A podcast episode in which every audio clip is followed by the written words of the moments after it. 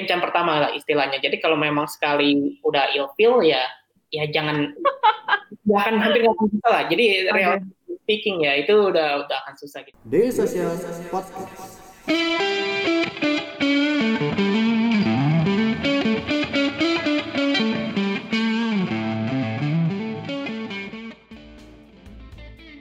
Visi Talks with Daily Sosial hadir dan kali ini kita akan berbincang-bincang dengan Kevin Wijaya dari Cyber Agent Capital. Hai halo. Kevin. Halo Yani, halo Daily Sebelum kita ngobrol lebih lanjut nih tentang Kevin, posisi Kevin di Cyber Agent hmm. dan apa itu hmm. Cyber Agent mungkin bisa dijelaskan? Boleh. Jadi uh, mungkin uh, Capital itu adalah kita salah satu anak perusahaan dari Cyber Agent Group yang berbasis di Jepang. Cyber Agent Group sendiri bergerak di bidang media, internet media, advertising dan juga termasuk games. Kita sudah ada di Indonesia sejak tahun 2011 dan uh, kita uh, early stage VC firm yang di mana kita berfokus pada investment dari seed series sampai series A dan hmm. uh, kita mau power portfolio salah satu beberapa portfolio kita ada Tokopedia, Ralali, um, Fitsi, uh, Haruka Edu, Moladi wow. dan uh, masih banyak lagi juga. Itu nama-nama beken semua tuh Kev. Ya, memang uh, bukan yang tipe-tipe super agresif dalam uh. frekuensi investment frekuensi, tapi memang sejauh ini ya bisa dikatakan uh, investment performance kita not bad lah dibanding okay. gitu. Posisi Kevin di Cyberagent sebagai apa? Saya sendiri sebagai investment analyst dan juga bertindak sebagai office uh, representative dari Cyberagent hmm. Capital Indonesia. Itu tanggung jawabnya apa aja sih, Kev? Nah, jadi uh, selain kita sourcing new deals, uh, bertemu dengan para founders, kita hmm. saya juga uh, um, yang bertanggung jawab untuk melakukan due diligence, melakukan uh, investment report atau investment memonya, lalu uh, yang melakukan juga proposal untuk uh, investment decision kita ke investment committee kita dan juga selain itu bertanggung jawab uh, melakukan uh, portfolio management jadi kita selalu keep in touch kepada para founders uh, di portfolio kita dan uh, melakukan uh, monthly update untuk di hmm. update kembali ke manajemen tim kita di Jepang. Jadi Kevin istilahnya tuh frontliner yang menentukan foto uh, pitch deck masuk tuh Kevin yang kurate ya? Yes, bisa dibilang gitu nggak? Betul. Jadi uh, bisa dikatakan quite literally in, in Indonesia office kita itu sebagai filter. Jadi wow. sebagai kalau uh, karena di, di Cybergen Capital Indonesia uh, saya merepresentasikan, uh, hmm. jadi semua new deals uh, akan melalui saya dulu. Kalau wow. dari office kita yang di sini sudah oke, okay, uh, baru kita akan tembusin ke uh, manajemen tim kita atau investment committee kita di Jepang gitu dan okay. baru itu final decisionnya gitu. Aduh, itu tanggung jawabnya besar banget ya Kev ya. Hidup matinya startup ada di tangan Kevin gitu ya. Lumayan, lumayan. kalau dari kita nanti mungkin bisa di uh, sambil share lebih lanjut tapi kalau hmm. filosofinya cyber agent juga uh, ya seperti investor lain kita memang ingin mendapatkan uh, tentu saja mendapatkan startup yang sebagus mungkin cuman yeah bukan hanya itu tapi kita juga selalu berusaha dari dulu bahkan sampai saat ini pun kita tidak hanya uh, berusaha support dalam bentuk investment atau capital tapi juga dalam bentuk uh, value-value lainnya seperti yeah. feedback yang memang benar-benar jelas dan berguna pada para founder sehingga mereka mengerti bahwa uh, dari Cybergen Capital sendiri ini loh uh, yang kita uh, biasanya inginkan gitu dari, se hmm. dari seorang uh, founder atau startup gitu. Jadi bukan cuma money ya, bukan cuma funding, tapi ada dukungan moral atau uh, dukungan lainnya yang diberikan kepada founder ya. Betul, betul, precisely, betul. Oke. Okay. Kalau misalnya kita uh, lihat sekarang kan banyak banget nih kategori startup di Indonesia. Kalau cyber agent punya favorit nggak sih, Kev? Hmm. Atau agnostik aja? Kita sebenarnya bisa dibilang agnostik, cuman secara kriteria atau tesis hmm. itu kita sebenarnya um, berfokus mostly di uh, consumer internet business related. Jadi wow. kita fokusnya di uh, B2C internet business lah. Jadi kalau memang uh, kita memang uh, belum begitu uh, dik lebih dalam di hmm. sektor ini karena memang uh, kita menyesuaikan dengan uh, core bisnis uh, cyber agent group sendiri di mana mereka berfokus di internet media juga di Jepang itu. Jadi idealnya startup yang ingin mengajukan uh, fundraising ke hmm. cyber agent, baca dulu nih uh, sejarahnya cyber agent, backgroundnya seperti apa ya, jangan asal Betul. kirim aja, akhirnya Betul. dicuekin sama Kevin gitu kan? Betul, jadi memang itu mungkin uh, apalagi memang yang untuk para founders yang memang sudah berpengalaman juga uh, fundraising hmm. dalam visi, itu seperti sudah menjadi uh, PR yang paling basic lah, bahwa hmm. uh, sebelum reach out ke uh, venture capital atau investor lebih baik tahu dulu uh, background uh, research dulu background investor tersebut bagaimana. Jangan asal kirim uh, pitch deck gitu. Karena uh, fundraising itu sebenarnya bisa dibilang hampir mirip kayak kita lamar kerja kirim CV ke recruiter gitu. Kalau asal yeah. kirim dia kan sama aja gitu. Itu itu sebenarnya uh, analoginya lah yang paling mendekati gitu. Selain uh, itu uh, hal itu mungkin Kevin bisa share nggak uh, kesalahan lain yang sering dilakukan oleh founder terkait dengan pitch deck dan pitching dan mungkin uh, saat ya. mengirimkan uh, portofolionya mereka atau uh, deskripsi cara mereka apa aja sih Kev? Kesalahannya mereka tuh? Uh, keba kebanyakan sih kesalahan paling umum ya kalau dari sisi pitch deck itu kebanyakan pitch deck itu kan uh, kembali lagi analoginya itu sangat mirip dengan sebuah CV atau resume uh, ya. dari uh, ibaratnya pitch deck itu adalah CV dari perusahaan tersebut. Hmm. Kebanyakan yang kita sering paling sering lihat itu adalah CV tersebut begitu kita buka kita bisa langsung tahu ini um, founder itu uh, spend time yang cukup atau enggak untuk benar-benar research tentang problemnya tentang solution yang mereka jalankan dan juga uh, apakah mereka uh, benar-benar tahu gitu tentang masalah yang sedang mereka coba uh, atasi. Nah, hmm. kebanyakan ya kesalahan paling umum adalah mereka itu bikin pitch deck tuh terlihat seperti uh, kejar tayang. Jadi cuman ini kelihatan lah ini cuma dibikin dalam waktu cuma sejam atau dua jam. Jadi demi demi for the sake demi kirim pitch deck doang ke okay. um, uh, investor gitu. Nah itu itu, itu terlihat sangat jelas sih. Itu Kevin bisa lihat mulai awal tuh bisa lihat dipastikan ah ini yang beneran, yang males-malesan, ini yang serius. Hmm. Itu Kevin bisa melihat ya. Betul, betul. Jadi wow. uh, kesalahan umum juga ya bahkan ada yang lebih menurut saya ya sebenarnya sih bukan dibilang uh, ini ya, tapi um, banyak yang juga memang masih awam gitu. Bahkan ada yang masih sering kali uh, memang bertanya pitch deck itu apa? Waduh, itu sebenarnya sih ya bukan kita nggak bisa bilang orang tersebut mau baca atau gimana. Cuman kembali lagi namanya uh, fundraising itu tuh sama hampir sama seperti uh, kita lamar kerja gitu. Kalau nggak ada hmm. CV ya jelas aja nggak akan ada yang mau terima gitu karena hmm. itu sebenarnya hal-hal basic seperti itu unfortunately banyak hmm. banyak sekali uh, founder yang masih melupakan lah step-step dasarnya gitu jadi kesannya itu bahkan dan susahnya di dunia uh, fundraising antara startup dengan investor itu sekali image-nya itu udah jelek itu akan susah lagi untuk misalnya uh, untuk mau coba fundraise lagi berikutnya ke investor yang sama itu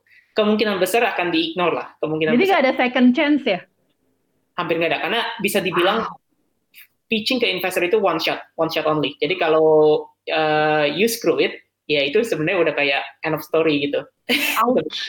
Jadi mungkin kalau re recruiting proses ya kalau di dunia uh, eh, HR HR itu mungkin masih lebih baik. Karena kalau kita yeah. masih bisa coba reapply lagi in the future. Yeah. Tapi kalau di um, dunia, dunia visi atau VC atau uh, in, in, investing lah, investing in uh, hmm. startup itu from VC sebenarnya juga lebih close ke first date gitu. Kencan pertama lah istilahnya. Jadi kalau memang sekali udah ilfeel ya ya jangan ya akan hampir nggak bisa lah. Jadi okay. real speaking ya itu udah udah akan susah gitu. Jadi oke. Okay. ya uh, hmm.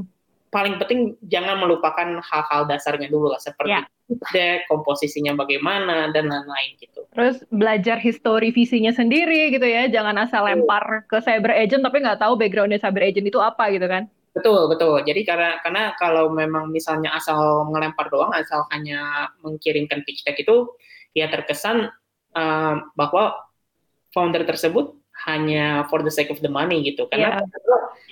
Visi dan startup relationship itu kan it's more than that jauh lebih dari itu karena it's uh, hmm. uh, hubungan jangka panjang kan long term relationship yeah. gitu jadi of course startup ingin mencari investor atau visi yang tepat begitu juga visi ingin mencari startup yang tepat untuk menjadi uh, partnernya atau portfolionya begitu. Jangan lupa subscribe Ngobrolin Startup Daily Social Podcast di SoundCloud, Spotify, atau aplikasi podcast favorit kamu. Prosesnya Kevin di uh, Cyber Agent itu seperti apa sih setelah Kevin curate terus oke okay, ini kayaknya oke okay nih startupnya apa hmm. yang dilakukan Kevin selanjutnya untuk uh, mendelegasikan kepada partner Ya, jadi kalau dari first meeting biasanya flow-nya itu adalah kalau kita sudah menyelesaikan meeting pertama, uh, ini setelah kita memang sudah oke okay ya. Jadi yeah. pertama founder tentu uh, kirimkan pitch deck-nya terlebih dahulu ke kita, baru uh, kalau memang kelihatannya ada poten potensi, baru kita schedule uh, meeting pertama dan dari hmm. situ misalnya berdiskusi tentang lebih lanjut bagaimana company-nya, apa yang memang mereka coba uh, atasi masalahnya. Itu one on one Kevin dengan founder, uh, belum ya. dengan partner. Uh, ini dengan saya dulu, semuanya di okay. saya dulu. Jadi kalau okay. kalau di Cyber Agent Capital partner level kita kita nggak ada partner sih kita lebih oh istilahnya apa kalau di Cyber Agent general partner GP okay. kita general partner jadi um, ke untuk ke tahap general partner itu biasanya tahap paling akhir wow. sebelum tahap paling akhir. Jadi um, bukan kembali lagi saya ingin uh, menekankan bahwa bukan berarti kita wow kok sombong banget kok eksklusif banget. Bukan gitu. Ya, betul. itu proses kita. Ya masing-masing uh, visi punya kebijakan yang berbeda ya. Nah, proses itu juga makanya portfolio performance kita ya memang rata-rata cukup oke okay lah bisa dibilang cukup okay. karena itu. Nah kembali lagi ke topik yang uh, tadi mm -hmm. jadi setelah meeting pertama itu kalau memang sudah oke okay, dari meeting pertama itu kita akan melakukan brief research lagi kira-kira bagaimana market uh, potensialnya gimana. Lalu kalau memang sudah oke okay, biasanya kita akan memberikan uh, clear confirmation nih ke founder bahwa okay. kita tertarik, uh, tertarik untuk melakukan due diligence lebih dalam lagi untuk okay. uh, uh, company Anda gitu. Hmm. dan selama due diligence proses itu biasanya kita akan request data room-nya, financials-nya. Jadi hal-hal yang memang uh, mendetail lah, yang memang diperlukan untuk membuat investment report kita. Nah, hmm. kalau selama due diligence proses itu berjalan dengan uh, lancar dan bahwa tidak ada, memang tidak ada red flag istilahnya, uh, kita akan coba propose, mulai propose ke uh, GP kita atau investment committee kita. Nah, biasanya investment committee meeting itu ada dua meeting, dua okay meeting. Jadi meeting pertama memang kita melihat dulu, uh, kita melakukan early sounding, hmm. kira-kira potensinya bagaimana dan apakah uh, respon dari uh, eh, IC kita cukup uh, positif atau tidak. Kalau memang positif, baru kita akan coba follow up lagi apabila ada feedback lebih lanjut, baru second meeting akan menjadi uh, final decision ya. Nah itu secara business side, tapi kalau dari Cybergen Capital sendiri kita biasanya lebih berfokus pada uh, business side dan foundernya dulu dan marketnya, baru kita fokus on the numbers. Jadi negotiate valuation, lalu uh, fokus di legal ter di term sheet-nya dan lain-lain itu biasanya setelah kita sudah bisa komit di business side-nya dulu. Begitu. Hmm.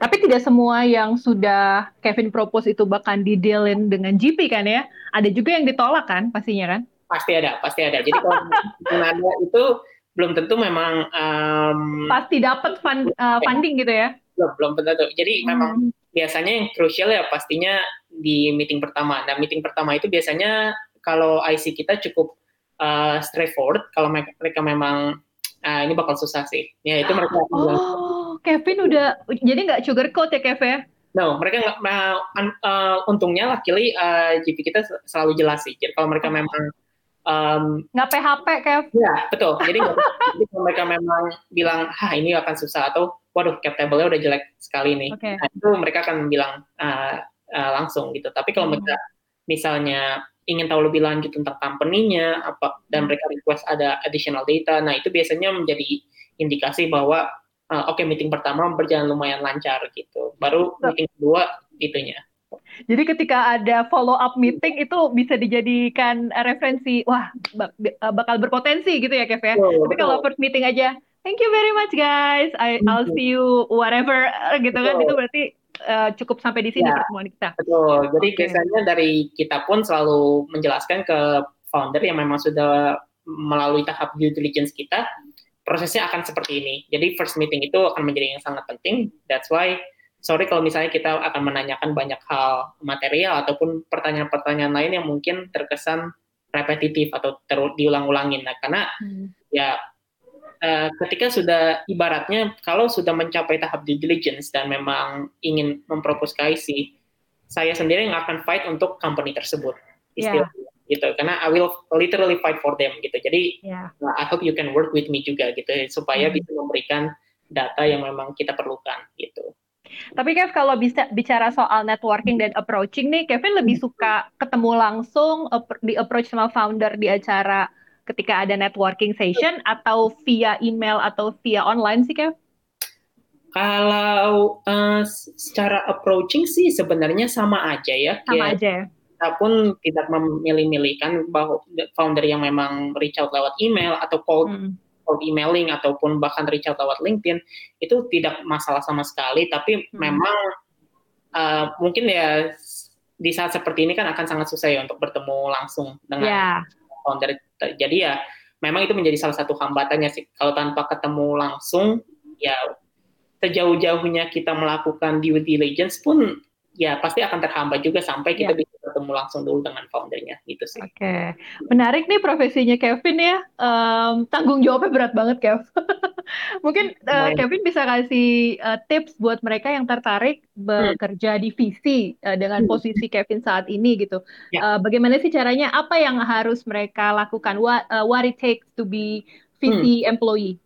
Ya, jadi sebenarnya uh, mungkin banyak ini juga pertanyaan yang sering ditanyakan. Oh ke dia lewat LinkedIn message kebanyakan. Okay. Kayaknya jadi bisa oh. jadi tren nih, jadi pegawai visi kan. nah, sebenarnya recently uh, istilah visi itu mungkin memang baru ngetren akhir-akhir ini ya, beberapa yeah. belakangan saja ya dan yeah. banyak pun memang banyak uh, graduates yang memang ingin mencoba gitu masuk di industri ini sebenarnya kalau boleh jujur tidak ada certain guideline uh, okay. Harus dari jurusan apa harus uh, requirementnya bisa apa-apa aja. Karena kuncinya itu satu passion di bidang teknologi. Nah itu aja sih. Bukan teknologi lah tapi dalam artian uh, passion untuk melakukan sesuatu yang baru. Nah itu kata kuncinya sih. Tapi uh, kalau bisa dilihat lebih jauh visi firm itu especially untuk yang level um, bukan level associate atau analis saja ya tapi yeah orang-orang di visi itu backgroundnya macam-macam. Ada yang dari hmm. engineering, ada yang bahkan dari communication, dari law, hmm. dan dari ekonomi gitu. Nah, jadi memang kuncinya itu adalah bagaimana uh, kandidat tersebut memang bisa melakukan, uh, bisa menunjukkan passion bahwa memang uh, orang ini sangat passionate untuk menggali lebih dalam tentang misalnya yang umum di dunia visi itu kan bidang teknologi ya. Yeah. Nah, orang tersebut memang punya passion yang kuat di bidang teknologi, lalu uh, cara problem solvingnya bagaimana, critical thinkingnya bagaimana. Nah, jadi hmm. sebenarnya bisa dibilang dunia visi itu ya tidak seperti typical office job gitu. Jadi semuanya harus bisa serba di improvise. Nah itu. Yeah.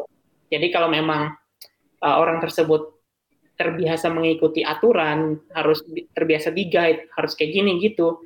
Kemungkinan visinya karena visi job itu requires high uh, independence gitu. Nah, wow. Nah, super independent. Jadi kalau tipikal-tipikal yang dependent yang harus nunggu apa kata harus bos. dipandu, harus di guide, ya. harus di training itu susah ya.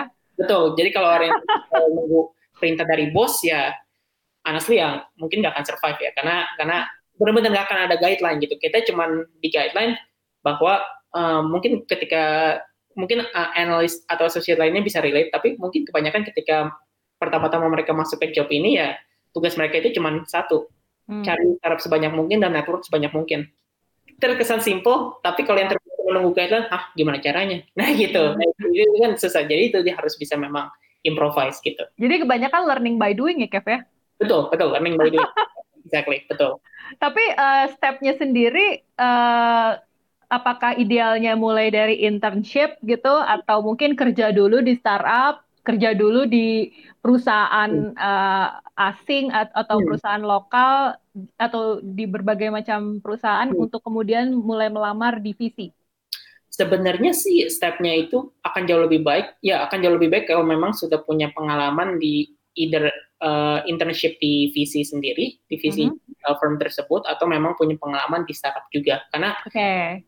sebenarnya dua-duanya bagus karena kalau di startup pun bisa memberikan nantinya akan memberikan perspektif yang lebih uh, dari cara sisi uh, thinkingnya startup tersebut hmm. akan, akan berguna lah ketika uh, orang tersebut masuk ke dunia VC firm gitu.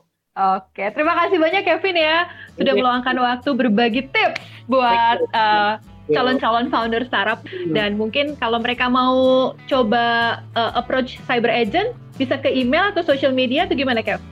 Jadi kalau untuk uh, ingin mengirimkan pitch deck ataupun ingin berdiskusi saja bisa langsung ke email saya di Kevin W, Kevin W at cyberagentcapital.com semuanya. Nah, thank you so much Kevin dan sukses ya kembali ke kantornya. Stay safe Kev.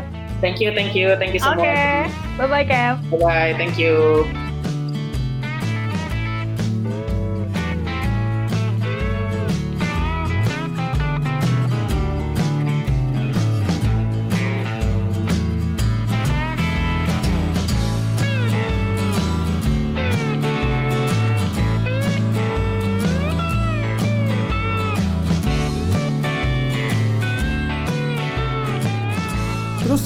Touch bersama kita di dailysocial.id untuk website kita.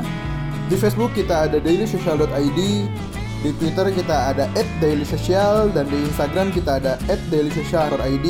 Di LinkedIn kita ada Daily Social dan di YouTube kita ada Daily Social.